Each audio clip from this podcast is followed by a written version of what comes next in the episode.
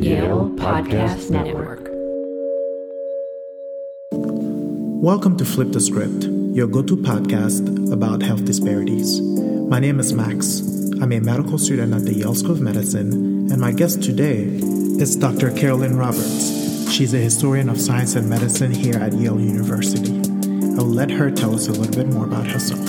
So, my name is Carolyn Roberts, and I'm an assistant professor in history of science and medicine and history and African American studies at Yale University. And what did you study in history of science and medicine? So, my research focuses on the history of medicine in the Atlantic slave trade. And so, I'm in the process of finishing a book manuscript that would be the first history of medicine in the British slave trade. And I write about it from West African and British medical perspectives. Gotcha. Well, that sounds really interesting. So, why don't you tell me a little bit more, sort of, about the the role that physicians back then had on sort of the progression of the um, of the slave trade? Mm-hmm. Yeah, so it's it's an interesting story, and often something that is surprising to people to know that there were doctors on slave ships. The British had a long practice of having doctors on board all of their slaving vessels. And in fact, from the earliest voyages that England made to um, West Africa, they had doctors on board. And so when you're talking about um, tens of thousands of slave ships um, during this period of time, it's a notable number of medical pr- practitioners that are involved. And so in the research that I've done, reading surgeons' letters, letters from their wives, reading their correspondence to slave trade merchants, one of the things that becomes very prominent in their story is that they are all desperate for money. Mm-hmm. And so the reason for them joining these particular voyages was to help save their families from poverty. It was difficult for a lot of people to make money in medicine mm-hmm. during the 18th century because of the way the medical marketplace was constructed and the numbers of um, patients that could actually, you know, pay rather than um, getting sort of services in kind. And so you have a large body of surgeons. Um, they're mainly surgeons during this period of time um, who are getting hired to work on slave ships to try to make money for their families. And the medicine that they practiced was seeped in violence. And it was one of the part of the stories that I really resisted telling. When I was thinking about this history and I was spending time with their correspondence, their letters, um, letters from their wives. I didn't want the story of medicine in terms of the way doctors were operating to be a story of torture and terror and violence.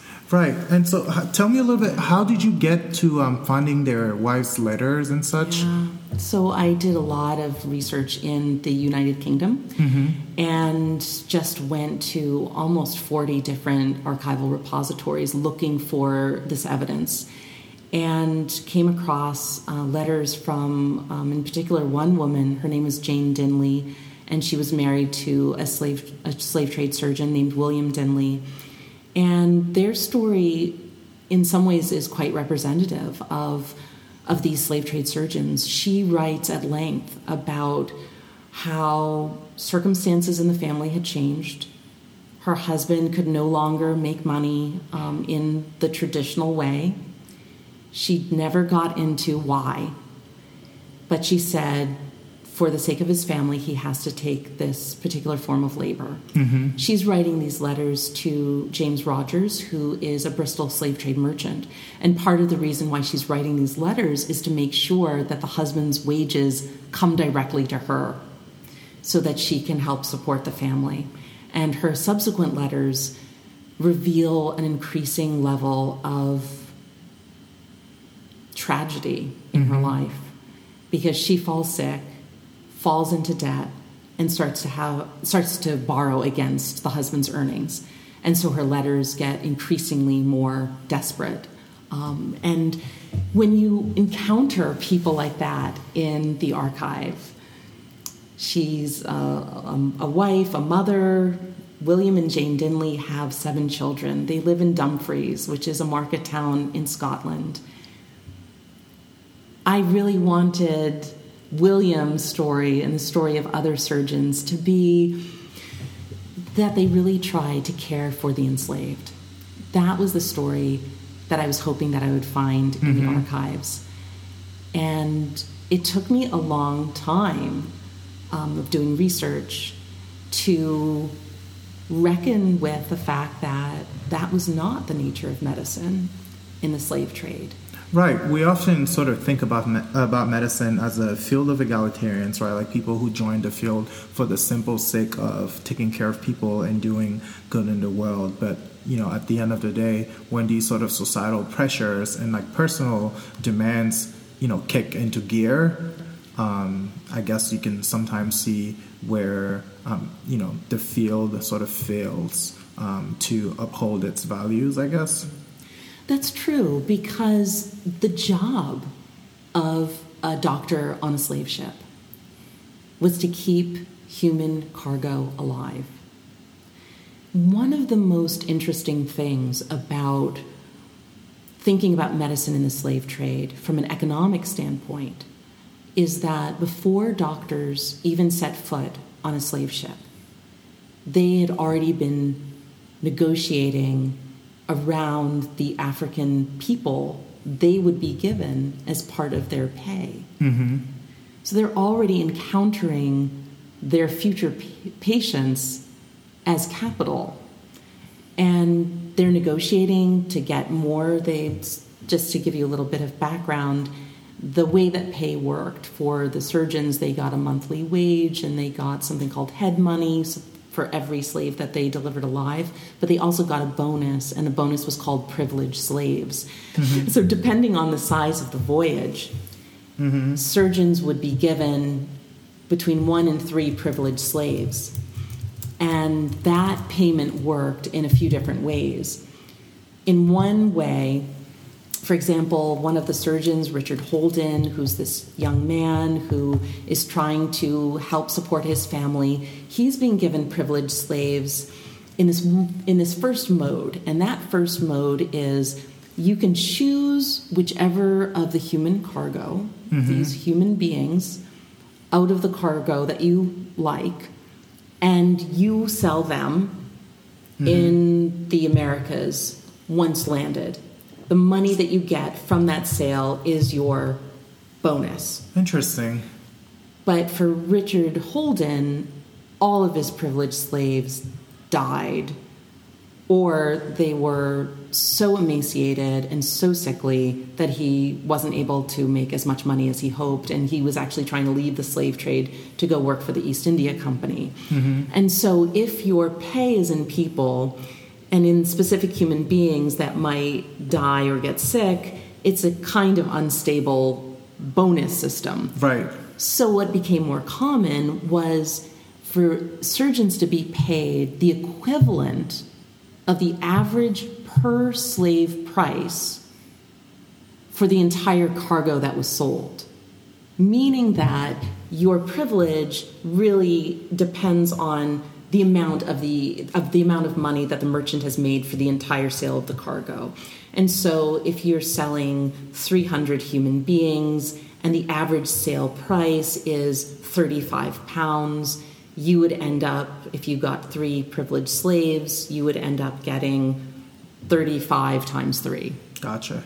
What are some of the practices that surgeons and physicians throughout this the slave trade engaged in to at least attempt to one, um, you know, select I guess the healthiest individuals for the cargo ships, and also how did they try or to keep them alive on the ship, and also once they were anchored in their Americas. So it all begins, the initial encounter between doctors and slaves begins on the African coast when they are inspecting bodies. And a lot of people who are familiar with slavery in the Americas, they're familiar with the idea of the auction block and people being judged based on their physical abilities and, and those kinds of things. Well, what's happening in the slave trade is a little bit different. There is a particularly invasive kind of medical inspection that has to happen because they want to check and see if anyone has infectious diseases, mm-hmm. Including venereal disease. Um, the records that I've looked at for the examination of enslaved people on the coast shows that they're examining enslaved people for hours, even one person for hours.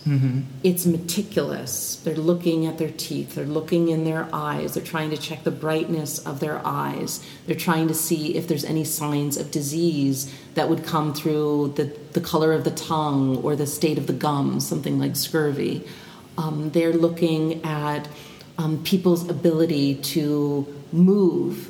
So they have to jump and stretch their limbs and show that they are nimble. They have to, sometimes their pulses are taken before and after these physical activities to see how well they do as, as laboring specimens who have to do a lot of hard, hard manual labor they're given um, examinations of their rectal and anal um, areas. They, the women, all of their genitalia is studied, touched, examined, including the cervix. Men's testicles, scrotum, everything is under the scrutiny of these doctors with the help of mariners who need to pin people down or threaten them with violence if they don't comply. And so there are stories in the archives of merchants describing what happens when enslaved people resisted these particular bodily um, examinations, the whippings that occurred, and um, the beatings. And so everything was premised on violence. And so when you think about the slave ship itself, that violence continues. Um, there was one surgeon who noted that the women in particular wept uncontrollably during these examinations. And yet, when they get on board, it's just sort of the beginning of the horror that's going to happen. Right, them it only gets worse. it only gets worse. The the captives are suicidal, uh, refusing to eat, engaging in armed rebellion against their captors on board ship. It means that doctors are trying to keep people alive who often want nothing more than to die. And so the practices that doctors engaged in to keep enslaved people alive was rather harrowing. They, for slaves that refused to eat, um, they would whip the slaves, the doctors would whip the slaves.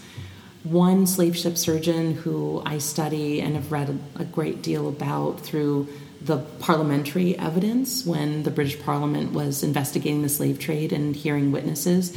Isaac Wilson, one of the reasons why he says he could not continue working as a doctor in the slave trade is because he had to physically beat and whip slaves who refused to eat. And at the same moment, these same slaves are smiling at him while he is beating them, saying, as he says in his testimony, telling him in their own language, Presently we shall be no more. They want to die. So as he's beating them, They're hoping to die They're- of these lashes. Exactly, because it gives them their wish. Um, a lot of surgeons had to force feed slaves, so they would use thumbscrew or an instrument called the speculum oris, which you know mariners would pin the enslaved people down, and the surgeon would you know have to sort of force Keep their, their mouths, mouths open, open. and then they would twist this instrument that would force the mouth open wider and wider, and usually it would break off their teeth in the process, and so. My God. Yeah, so the the idea that surgeons in the slave trade um, were in it for any kind of humanitarian reason seems an impossibility based on the records, and it also is an impossibility in terms of thinking about the kind of labor that they would have had to carry out. Women that are trying to hurl themselves overboard, um, they get chained to a mast to prevent them from committing suicide. One enslaved man, Surgeon Thomas Trotter, described who he goes down into the men's room where the enslaved are, and this man is bleeding from his jugular vein. And Thomas Trotter, the doctor, is looking all around trying to figure out like what was this man using to injure himself. Mm-hmm. He's practicing self mutilation, as many of the enslaved did. What instrument was he using? He conducts a very large search to see is there some piece of metal? Is there some piece of wood? What is he using? He goes back to the enslaved man. He picks up his fingernails and he real, picks up his hand, studies his fingernails, and sees that the man has his own flesh and blood underneath his nails. So the man is trying to rip his jugular vein with his completely with his, out, yes. with his fingers. So um, the next day, the man does the same thing from the other side of his neck. Mm-hmm. And so Thomas Trotter has to restrain him. So he restrains him so that there's no way that he can reach his face with his hands. And the man's, man ends up starving himself to death. Wow. And these are, this is the daily social world of the slave trade for surgeons. Mm-hmm. Yeah, that must have been tough both for them in some way, but hence why what's his name decided to quit. Yeah. Um, and so I just think of the conditions on the ships and the potential rate at which infections may have spread around. Um, so, did it do anything for infection control on the ships or? So, 18th century medicine was rather rudimentary compared mm-hmm. to what we think of today. And right. So, no Vaxzocin. Right. exactly. exactly. So, what you end up having is um, a, a, a, rudimentary knowledge of fevers. Mm-hmm. And one of the main benefits that happens during this period of time is the discovery of cinchona bark, which we know now is an anti-malarial and was very effective in treating fevers. Um, so when in when I study the kinds of drugs that are on slave ships, I often see that there is a significant quality of quantity rather of this um, of this drug. Mm-hmm. It's also called Jesuit's bark or Peruvian bark, but it was a bark that was used to treat fevers and sometimes effectively as well. Um, one of the slave ships that I study had carried about 700 doses mm-hmm. of that drug, meaning that if there was a serious outbreak of disease, you could begin to treat it, but if you have a slave ship that has 600 people on it and 100 people get dysentery, mm-hmm. um, and you're trying to treat dysentery or malaria or yellow fever, that 700 doses would diminish very rapidly. Right. So, um, so the drug supply also was was really important, and there's no way to really truly predict how much you would, you know, how many enslaved people you would end up even getting onto the ship. And then how many And- of them would end up getting sick? Exactly. So it was very inexact. I, I guess I suspect that um, the slave trade in itself created a huge market for the pharmaceutical industry, or at least the early stages of the pharmaceutical industry in England. Yeah, absolutely. So this was one of the very fascinating aspects of the project for me because no one has really done any writing on the nature of drugs in a pharmacy in the context of the slave trade. And I didn't imagine that I would be including this in my book project. And what I found was that there were a lot of apothecaries and chemists and druggists at the time that tried to capitalize on this new market for medicines. Mm-hmm. When I studied the amount of drugs being sent over on slave ships, you might have close to 200 different drugs. Most of these are plant based medicines, some of them are chemical remedies including opiates, mm-hmm. but mainly plant-based remedies um, that are being that are being put on board. And the amount is quite vast. Um, I've studied some of the manifests, and you have drugs weighing nearly 400 pounds. So, this is a large amount of medicines on each slave ship. And so, it provided lucrative opportunities for apothecaries and chemists and druggists to produce these drugs. One of the interesting things about uh, the drug trade during this period of time is that most of the drug suppliers were done by the Society for Apothecaries. Mm-hmm. So they were producing medicines for the East India Company and for the Royal Navy. And so large bulk supplies of medicines are coming from that one organization for most of the 18th century. Whereas for the slave trade, it's spreading out into private businesses and private industry. And that helps to grow a manufacturing sector. And so when I studied the apothecaries and chemists and druggists who supplied medicines for the slave trade, I, you can tell that they are um, larger scale suppliers. They are doing wholesaling and distribution. And this is an important moment because medicines during this period of time are produced in small workshops. There's a large retail market for it where you're giving medicines to individuals and families. Single dose draughts were really popular during this period of time. So you're providing small amounts of medicines that are neatly wrapped in beautiful papers and and with with lovely writing on them and apothecaries are able to to make great money from these small retail markets because people are starting to take more and more drugs in Britain during this period of time. Right, there was sort of this huge paradigm shift in the nature of the industry, I see. Exactly. And so, what I guess uh, what I'm trying to understand is so, what today are the remnants of that inception of then's nature of the pharmaceutical industry? Well, there's one very clear connection, and that is Plough Pharmacy from 1715, which was begun by a Quaker merchant named Silvanus Bevan. And Bevan made most of his money supplying medicines to the Caribbean slave plantations.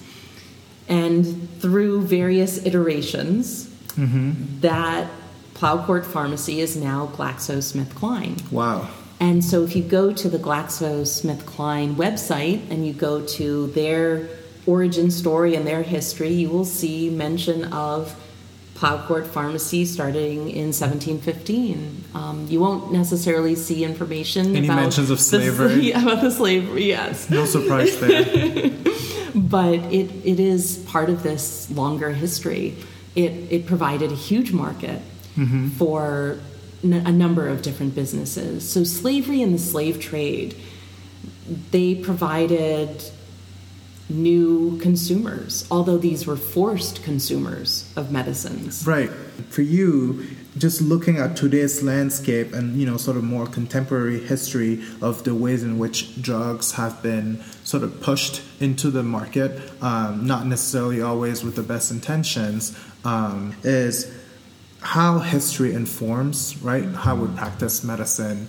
And what comes to mind is the drug BiDil, right, which was labeled as the black hypertension drug.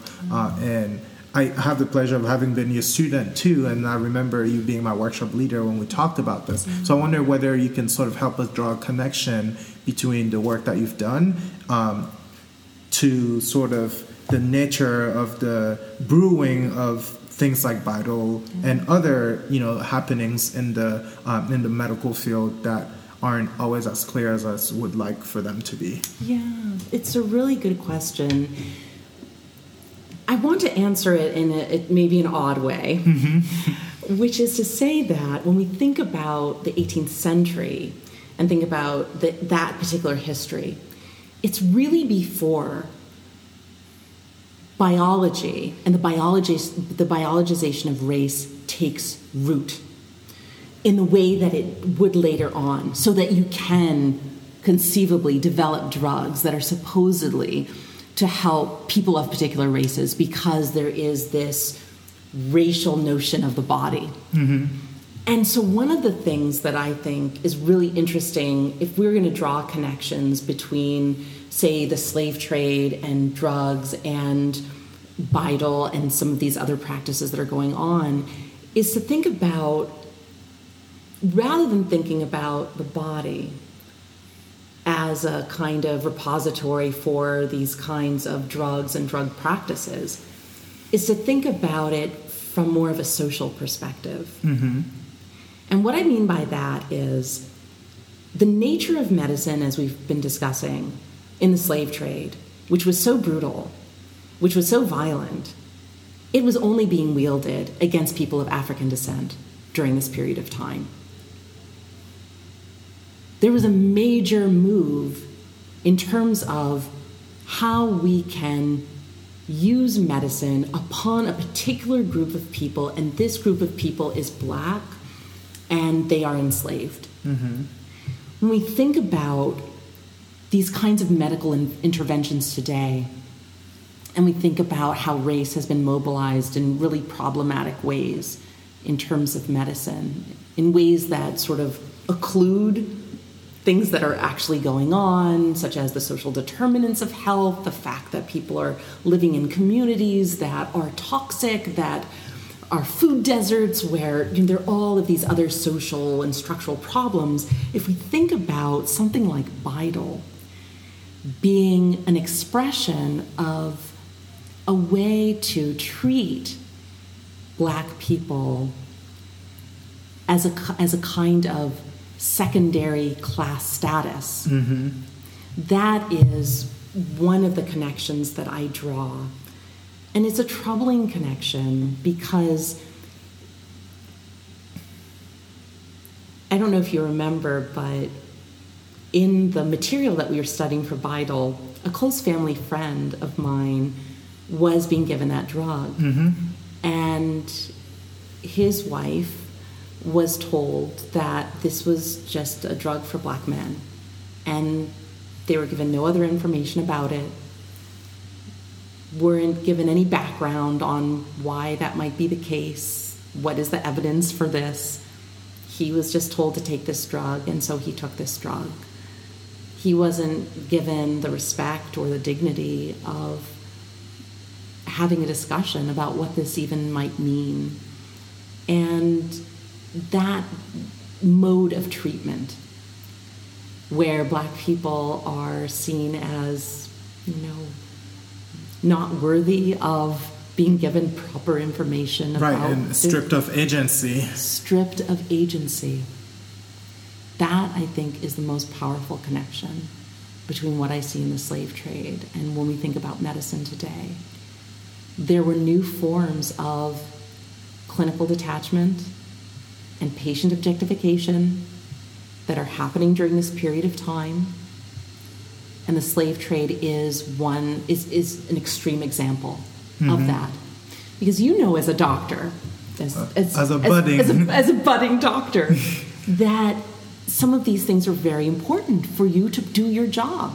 You need to be able to have to be able to have distance, clinical distance, detachment, so that you can so that you're not emotionally invested in every single patient that walks through your door. That's very important.